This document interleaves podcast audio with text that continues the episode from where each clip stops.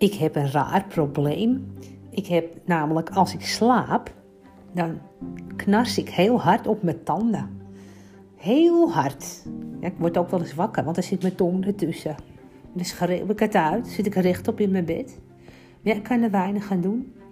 Had ik laatst eh, had ik zo'n uh, zo'n monddingetje gekocht. Ik noem het maar een buitertje. Ik weet niet hoe zo'n dingetje heet. Een mondprothese geloof ik. Nou ja, dat is zo'n mond vol. Dus ik noem het maar een buitertje. En ja, ik heb er natuurlijk een gedichtje over geschreven. Nou, het is wel absurd hoor.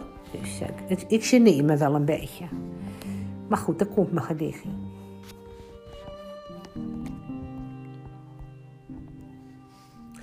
Bijtertje.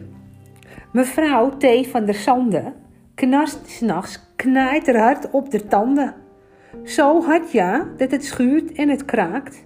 En dat haar kaak overspannen raakt. Eerst had ze het zelf niet zo in de gaten. Maar toen haar vullingen los zaten en ook daarna een kies en nog een tand, hoefde ze zich niet lang meer af te vragen en begon het haar wel wat te dagen en kwam het tot haar verstand.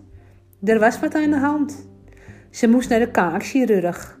En wat erg, die mat haar een buitertje aan. En daar ligt ze nu wakker van. Of ze nou op de zij of op haar rug ligt, het knijpt de strot dicht. Ze droomt dat ze Mohammed Ali is, met een ram op zijn bek. En met zoenen en pijpen voelt het ook heel gek. Maar ze moet niet zeuren over een dingetje in haar mond. Want afgezien van dat knasse tanden is mevrouw T. van der Sande kerngezond.